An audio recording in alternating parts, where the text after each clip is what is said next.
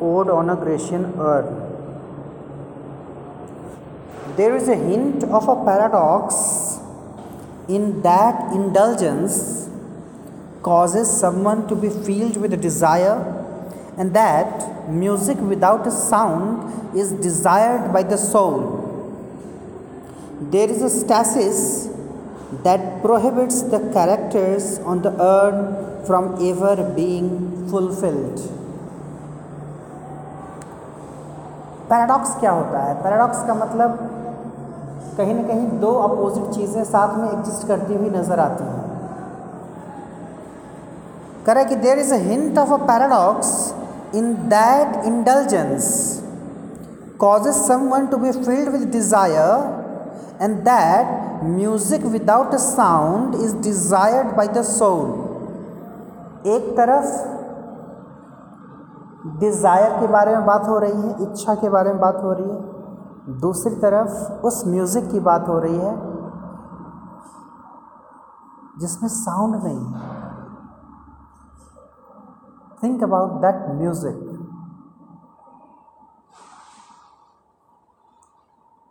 तो कह रहा है कि वो म्यूज़िक जो है, जिसमें साउंड नहीं है। साउंड वाली म्यूज़िक किसे सुननी होती है?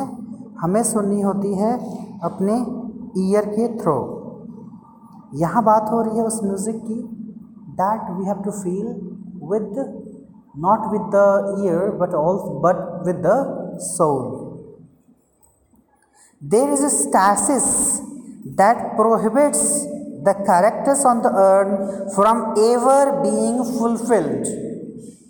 See, uh, कितनी मज़ेदार बात है। अभी दो तीन दिन से मौसम जो चल रहा है बारिश का तो जब बारिश इस ढंग से होती है और जब घर पर होते हैं तो क्या खाने का मन करता है? पकौड़ी, चिप्स, तीखी चीज़ें, है ना? उसमें पकौड़ी सबसे पहले आती है। अब बात अगर पकौड़ी की करें तो क्या उसे खाने की तरह खाना चाहिए? मतलब समटाइम्स कभी कभी ऐसा होता है ना घर में कि ये चीज़ें कुछ इतनी ज़्यादा बन जाती हैं कि होता है कि अब खाना ना बने तो बेहतर है, इसी से खा कर के काम चला लीजिए। तो क्या पकौड़ी जैसी चीज़ों को, पकौड़ी जैसी चीज़ें पेट भरने के लिए होती हैं? नहीं होती हैं।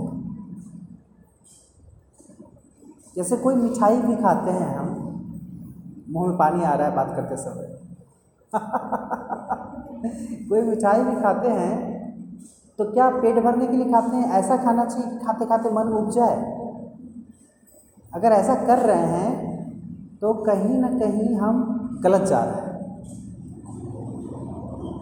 तो पोइट का ये कहना है that the depiction that is there बात कर रहा है वो अनरिक्रूटेड लव की। जैसे कुछ इच्छाएँ, कुछ डिज़ायर जो होती हैं इंसानी दिमाग में। थिंक अबाउट इट हम सारी चीज़ें, वो सारी चीज़ें जो हम चाह रहे हों, वो अगर पूरी हो जाएँ तो फिर जीने के लिए बचेगा क्या? मतलब कुछ तो होना चाहिए जो कि अनरिक्रूटेड हो, जिसके लिए हम थोड़े परेशान हों, जिसके लिए हम प्रयास करें हमेशा। So he says that some things are there they need to be unrequited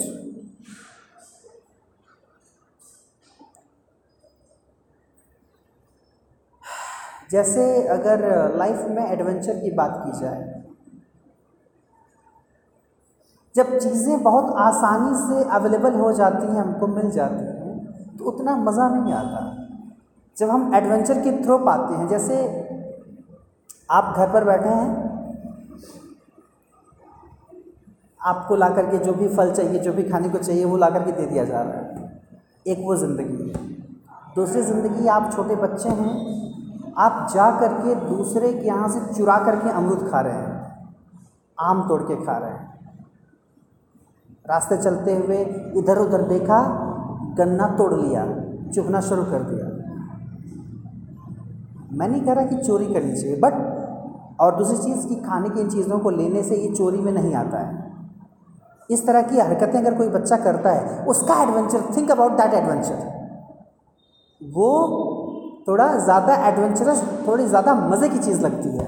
आप चोरी कर रहे हो खाने की चीज़, अचानक मालिक आ जाए और आप भागना शुरू कर दें। तो वो जो एडवेंचर की जो फीलिंग है, एक बच्चे में वो होनी चाहिए, न कि उसको बूढ़ा बना करके घर में बैठा दीजिए और कहिए, क्यों चाहते हो कर रहे सब? चलो बैठो, चुपचाप हम तुमको ला करके देते हैं, जो खाना है खाओ। एडवेंचर। ह्यूमन लाइफ से अगर एडवेंचर निकल जाए तो फिर क्या? विल बी लाइक मशीन्स जैसे मशीन अगर इलेक्ट्रिसिटी से चलने वाली है तो समय समय पर स्विच ऑन कर दीजिए इलेक्ट्रिसिटी मिल गई मशीन चलना शुरू कर दी, कुछ गड़बड़ी आ गई, आकर के मिस्त्री बना दिया, तेल ऑयलिंग कर दिया ग्रेसिंग कर दिया machine fit we are not machines we are human beings तो कुछ चीज़ें होनी चाहिए they must be unrequited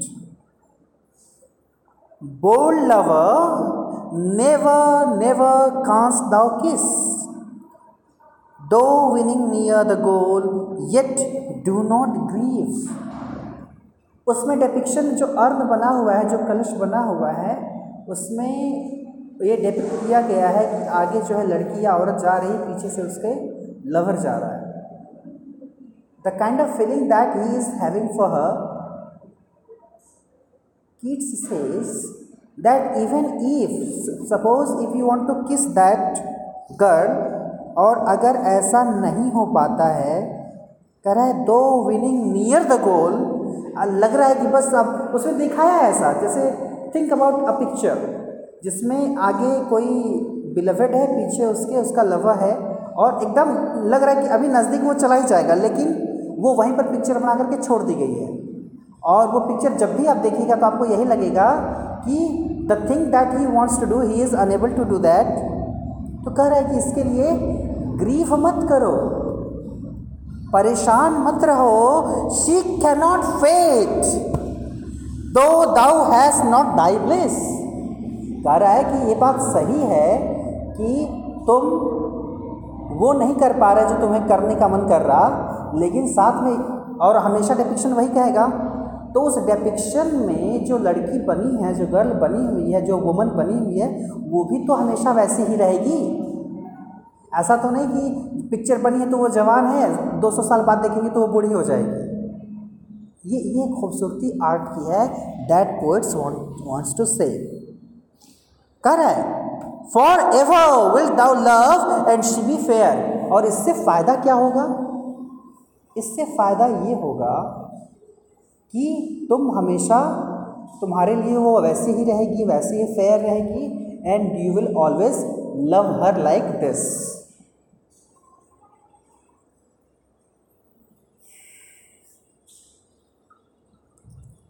तो ये डिस्कशन कीट्स कर रहे हैं।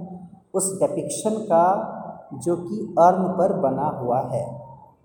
In the third stanza the narrator begins by speaking to a tree अब इसमें नरेटर बात कर रहा है एक पेड़ से। क्या बात कर रहा है? Which will ever hold its leaves and will not bid the spring adieu उस उस पेड़ की बात कर रहा है जो हमेशा जिसके पर पत्ते बने रहेंगे। क्यों? क्योंकि जो ट्री बनी हुई है, जो पेड़ है पेड़ की जो खूबसूरती डिस्क्राइब की गई है, अब उसके पत्ते उस आर्ट्स में आर्ट में तो झड़ेंगे नहीं। वो जैसे बने हैं, वैसे ही बने रहेंगे हमेशा। That's why he says that will ever hold its leaves and will not with the spring adieu हमेशा वो क्या करेगा? लीव्स उसके बने रहेंगे और कभी वो एड्यू नहीं करेगा स्प्रिंग को। एड्यू करने का मतलब होता है टू बिट गुड बाई मतलब वो कभी स्प्रिंग को गुड बाई नहीं बोलेगा, यानी हमेशा वो सदाबहार बना रहेगा। तो नरेटर अब उससे मुखातिब हो रहा है। The paradox of life versus lifelessness extends beyond the lover and the fair lady and takes a more temporal shape as three of the ten lines begin with the words forever और इस तरह से हमें एक बात समझ में आ रही है कि कैसे वो चीज़ें जो कि लाइफलेस हैं या जिनकी लाइफ बहुत कम है एक बार आर्ट में वो चीज़ें आ जा रही हैं तो आ,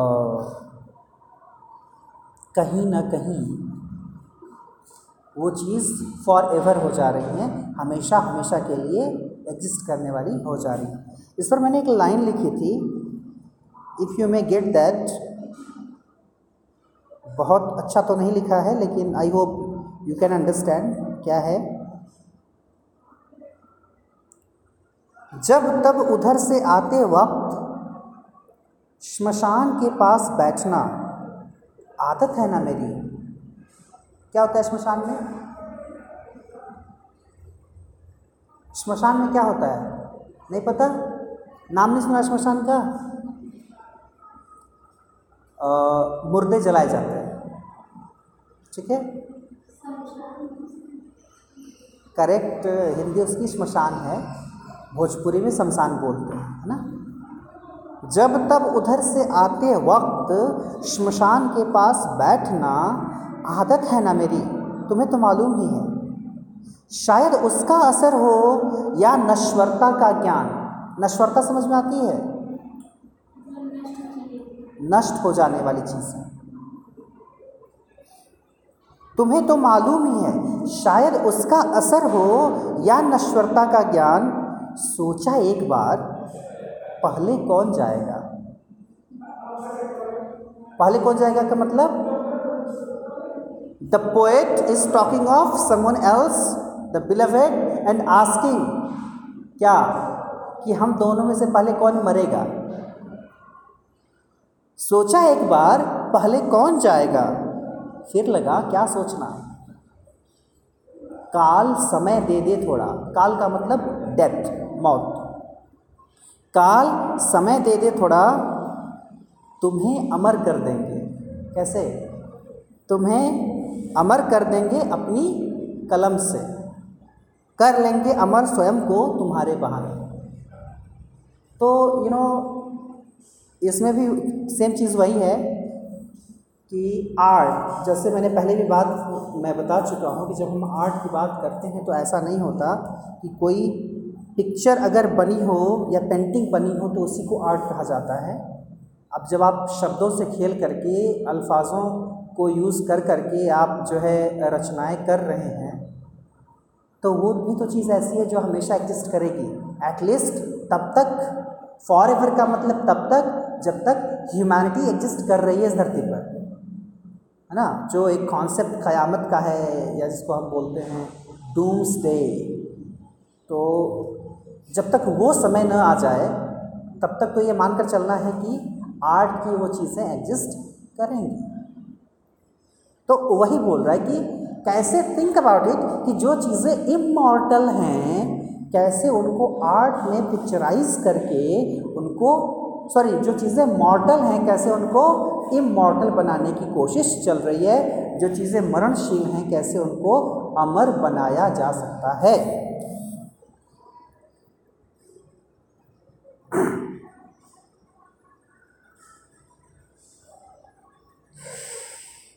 The unheard song never ages, and the pipes are able to play. कह रहा है कि जो सॉन्ग जो कि अनहर्ड हैं, वो कभी ख़त्म नहीं होंगे, वो वैसे ही बरकरार रहेंगे। द पाइप्स आर एबल जो पाइप्स बने हुए हैं उस पर, जो बाँसुरी वगैरह बनी हुई हैं कह रहा है वो बजती रहेंगी वैसे ही।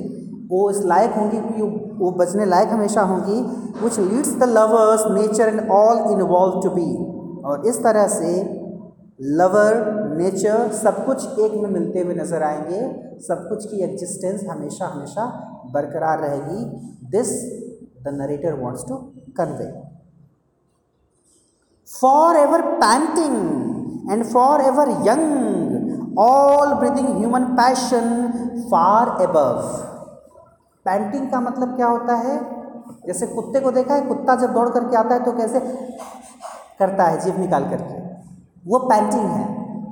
तो उसका मतलब है कि एक बड़ा एफर्ट लगा करके हम क्या कर रहे हैं? जैसे लग रहा है कि वी आर एग्जॉस्टेड हमारी एनर्जी खत्म हो गई है। तो करें for ever painting and for ever young all breathing human passion for above जो पैशन है, इंसान का जो पैशन है, जो उसकी फीलिंग है, जैसे वो अपनी पूरी कोशिश कर रही हो। अब यहाँ पर पैशन को जो है पर्सोनिफाइड कर दिया गया है। फीलिंग्स को इमोशंस को एक इंसान के रूप में बता दिया गया है कि कैसे वो अपना पूरा प्रयास कर रहे हैं, फिर भी उस प्रयास में क्या है, वो थक जा रहे हैं, वो टायर्ड हो जा रहे हैं, वो पैंट करना शुरू कर दे रहे हैं, हाफने लग रहे हैं।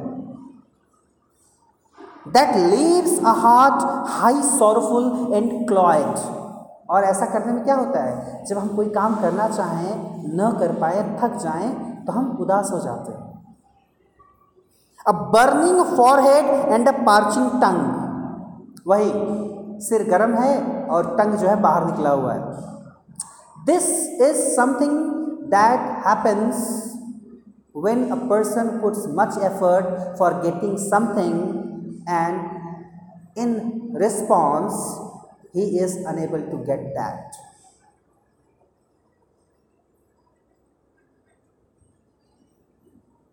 Think about a person who follows a vehicle or a tractor or any particular kind of uh, you know van जैसे कभी कभी ऐसा होता है ना कि हम लोग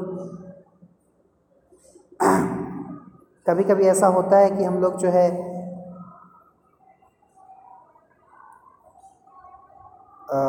बस वगैरह पकड़ने के लिए कभी उसके पीछे भागते हैं, बस थोड़ी सी आगे बढ़ रही है और हम कोशिश करते हैं कि जो है दौड़ करके चढ़ जाएँ उस पर। लेकिन ऐसा होता है कि जैसे लगता है कि नज़दीक पहुँचे पहुँचे हैं और तब तक बस चल पड़ती है और हम हाफ़ करके रह जाते हैं, वो condition means when a person wants to get something लेकिन वो मिलते मिलते रह जाए।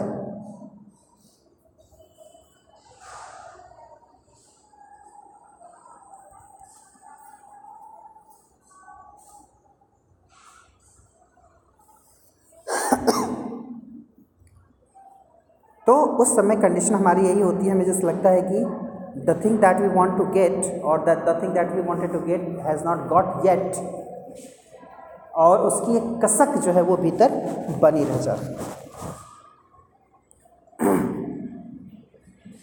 A new paradox arises in these lines because these immortal lovers are experiencing a living death. और कह रहा है कि ये लाइन अपने आप में बड़ी पैराडॉक्सिकल है बड़ी बड़ी उल्टी पुल्टी लग रही है।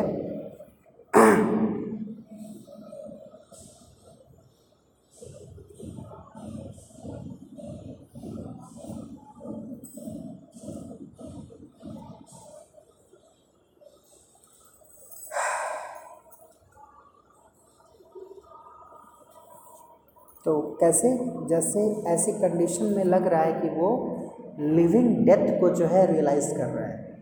थिंक अबाउट दैट डेथ अच्छा कितनी मज़ेदार बात है। बात करते हैं मृत्यु की। जो अपने आप में मृत्यु है, जो इंसान की जान निकाल ले, उसको एकदम डेड बॉडी बना दे, वो मृत्यु कितनी ज़्यादा लाइफ है।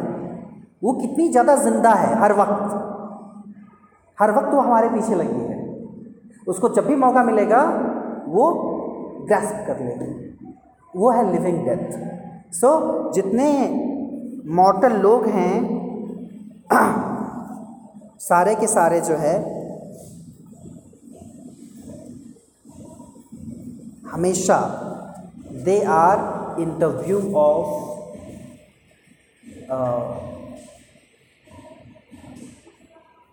that death as if the death is following mercilessly. एक छोटी सी कहानी इसमें बैताल कथा में आती है कैसे एक बार राजा विक्रमादित्य जो है निकले थे बाहर देखने के लिए प्रजा का हाल तो उस समय उन्होंने काल को साक्षात देखा था। काल का मतलब मृत्यु। मृत्यु कैसे अलग अलग रूपों रूपों में आती है? तो उसने देखा था कि दो भाई थे, बड़े बलवान, बड़े अच्छे। तो बड़े मिलजुल करके रहने वाले। मृत्यु ने अचानक एक खूबसूरत लड़की का रूप लिया। उसके बाद वो गई उनके पास और फिर कुछ ऐसा अपना रूप जाल बिछाया कि दोनों जो है आपस में लड़ने लगे उसके लिए। And ultimately they both fought for her and they died मर गए वहाँ पर। उसके बाद वही जिसने उस लड़की का रूप लिया, वो एक बड़ा सा सांप बन जाता है। और जो है वो जहाज़ पर लोग हैं, आराम से जा रहे हैं, अचानक से उस जहाज़ में जहाज़ का मतलब जो पानी का जहाज़ है, या नाव है जो भी है, अचानक से उसमें वो पहुँच जाता है, बड़ा सा सांप, लोग डर के मारे कूदना शुरू कर देते हैं everybody jump out of the boat और द शिप एवरीबडी डाइट ये हो सकता है कि कहानी सुनने में थोड़ी अजीब लगी बट इट्स सिंबॉलिक ये सिम्बॉलिक है। कि कैसे लोगों की मौत अलग अलग तरीकों से होती है। But they all become victim of the same death so this is how you can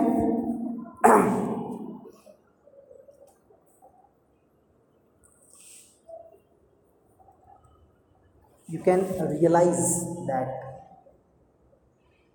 presence of death how that something that is that itself is known as death but is living, very very much living. और इसीलिए देखिएगा,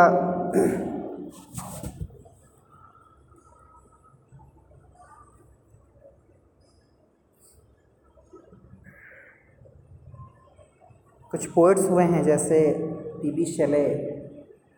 P B Shelley का है I met my death in माई वे मैं रास्ते से जा रहा था, रास्ते में मौत से मिला। एज इफ़ वो मौत मौत नहीं है, वो कोई इंसान है।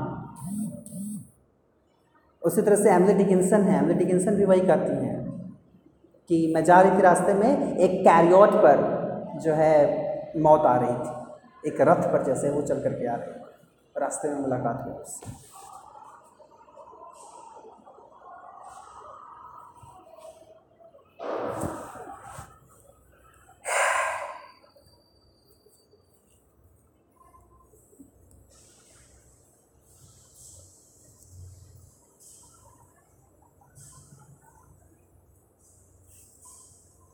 So, a new paradox arises in these lines because these immortal lovers are experiencing a living death. To overcome this paradox of merged life and death, the poem shifts to a new scene with a new perspective. कैसे मतलब it's it's very interesting हर पल हम जिंदा हैं और हर पल हम मर रहे हैं कैन यू एक्सप्लेन दिस हर पल हम ज़िंदा हैं, हर पल हम मर रहे हैं। कैसे? ये है पैराडॉक्स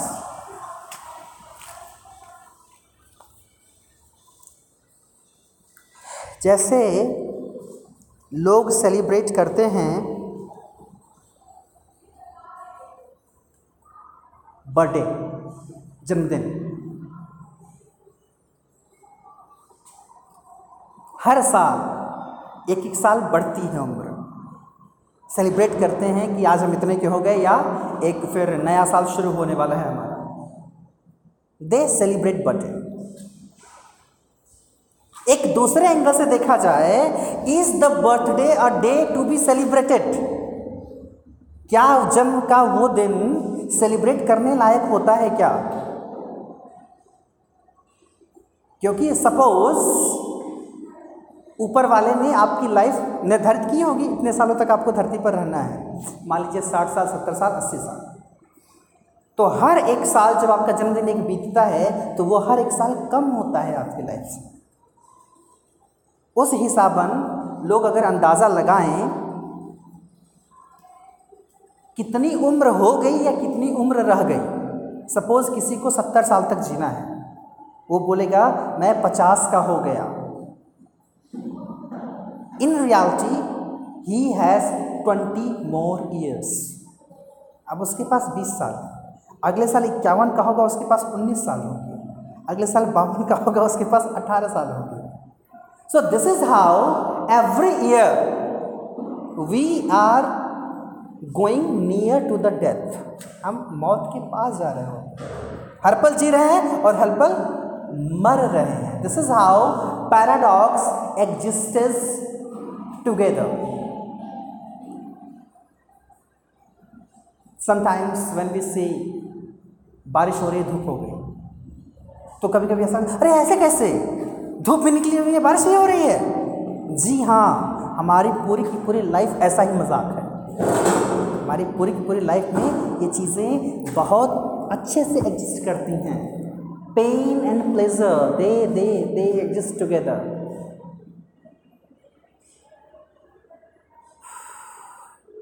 तो एक नया पर्सपेक्टिव लेकर के पोएट आ रहा है यहाँ पर।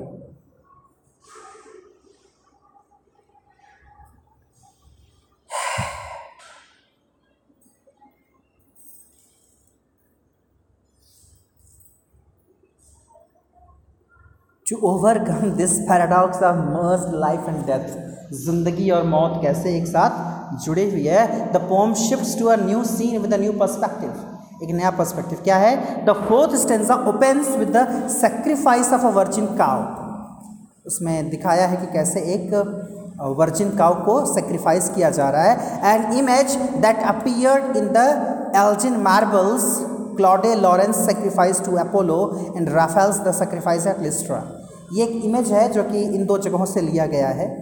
एक वर्जिन काउ है मतलब जिसको बच्चे वगैरह नहीं हुए हैं। उसको सेक्रीफाइस किया जा रहा है, उसका बलिदान किया जा रहा है। अब अब सोचते रहिए कि ये वर्जिन काउ का जो डेपिक्शन है, जो अर्न पर, वो सच में ही वो गाय ही है या कोई और है? वो कौन सा सिंबल है? वो किस चीज़ की बात कर रहा है?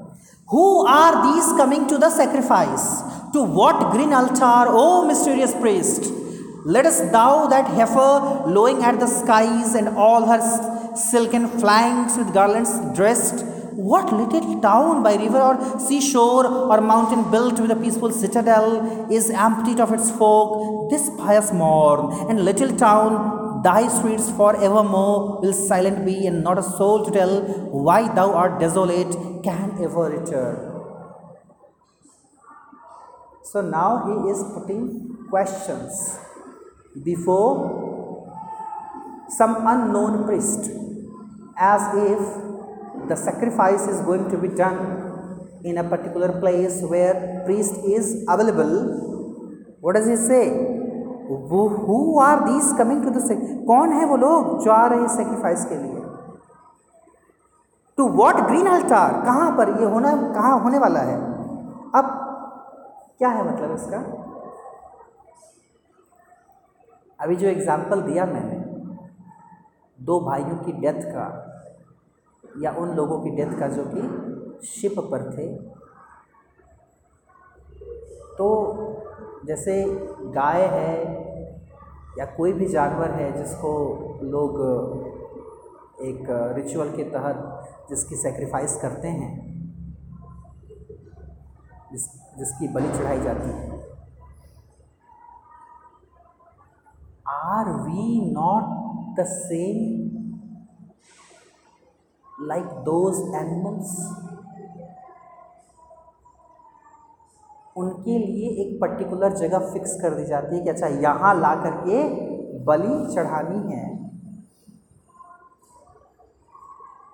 हम इंसानों में जो चीज़ें होती हैं, जो हमने देखा है अपने चारों तरफ़, लोग कैसे दुनिया छोड़ जाते हैं।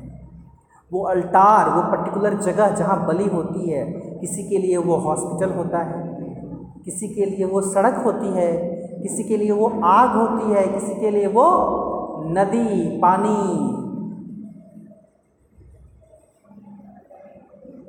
वह किसी के लिए वो बेड होता है। Think about it think about that bed जिस पर आप बड़े शौक से, बड़े आराम से रह रहे होते हैं जी रहे होते हैं और उसी पर पड़े पड़े दिन आप निकल लेते हैं। एक बड़ी प्यारी सी स्टोरी है again related with this death दो दोस्त थे। एक जो है वो बड़े अच्छे घर से था, बड़े पैसे वालों के घर से था, काफ़ी कंफर्टेबल लाइफ जीता था। दूसरा जो था वो एक मछुआरा था। फिशरमैन। तो अमीर दोस्त ने गरीब से पूछा कि, तुम्हें डर नहीं लगता? तुम जिस प्रोफेशन में हो, तुम्हें डर नहीं लगता? तुम्हारे दादा समुद्र में मछलियाँ पकड़ने गए थे, तूफ़ान में फंस करके रह गए, मर गए, पता नहीं चला उनका। तुम्हारे पिता के साथ भी वही हुआ। तुम भी वही कर रहे हो? छोड़ क्यों नहीं देते? डरते नहीं हो? मौत से डरने लगते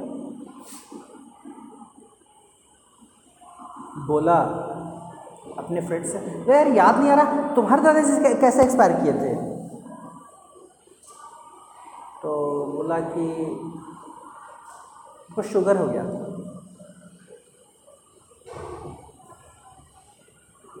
तो घर पर ही मरे। बोला, और पापा? वो पापा को हार्ट अटैक आ गया था ना। वो कहाँ मरे? घर पर। बोला, उस घर में रहने में डर नहीं लगता तुम जिस घर ने तुम्हारे दादा, तुम्हारे पिता की जान ले ली, उस घर में रहने में तुमको डर नहीं लगता? बोला, कैसी बात करो मेरा घर है। तो बोला समुद्र भी मेरा घर है। और अपने घर में रहने में डर नहीं से हम लोग क्या करते हैं? हम लोग चीज़ों को अपने पर्सपेक्टिव से देखना शुरू कर देते हैं। गलती वहीं पर हो जाती है, कमी वहीं पर हो जाती है हमारे अंदर। जैसे एक सच्ची घटना है, एक प्रोफेसर जा रहे थे रास्ते में, एक गडेरिया जो है वो भेड़ चरा रहा था। तो कई सारी भेड़ें थी तो प्रोफेसर साहब बोले, यार, एक बात बताओ, तुम पहचान लेते हो कौन सी कौन भेड़ है? सब तो एक ही जैसी लगती हैं. तो गडेरिया उनके हाथ से एक फ़ाइल ले लिया। फ़ाइल उनके हाथ में थी, कुछ लिखा हुआ था। बोला, ये सारे लेटर हमको एक तरह नज़र आते हैं। बोला साहब बुज़ुर्ग, मैं पढ़ा लिखा नहीं हूँ, ये जितना सब कुछ लिखा है, सब एक जैसा काला काला नज़र आता है। समझ में आया क्या बोला वो? जिस तरह से इस किताबी ज्ञान के लिए मैं अनपढ़ हूँ उस तरह से इस मामले में, भेड़ों के मामले में आप अनपढ़ हैं। जो एक पढ़ा लिखा इंसान ए टू जेड के लेटर्स में डिफ्रेंशिएट कर सकता है कि ये अलग अलग कैसे होते हैं, उसी तरह से गडेरिया अपनी भेड़ों को बहुत अच्छे से डिफ्रेंशिएट कर सकता है। तो जब चीज़ें हम जानते नहीं हैं, उससे एक्वेंटेड नहीं होते हैं तो हमें लगता है ये कैसे होता होगा? ऐसे कैसे? क्योंकि हम अपने नज़रिए से देख रहे होते हैं। ज़रूरत है नज़रियों को ब्रॉड करने ठीक है? तो लिटरेचर पढ़ने का सबसे बड़ा जो, पढ़ने की जो सबसे बड़ी ज़रूरत होती है, वो यही होती है कि आप अपने नज़रिए को और ब्रॉड करें। ठीक है? This is my last lesson to you Okay?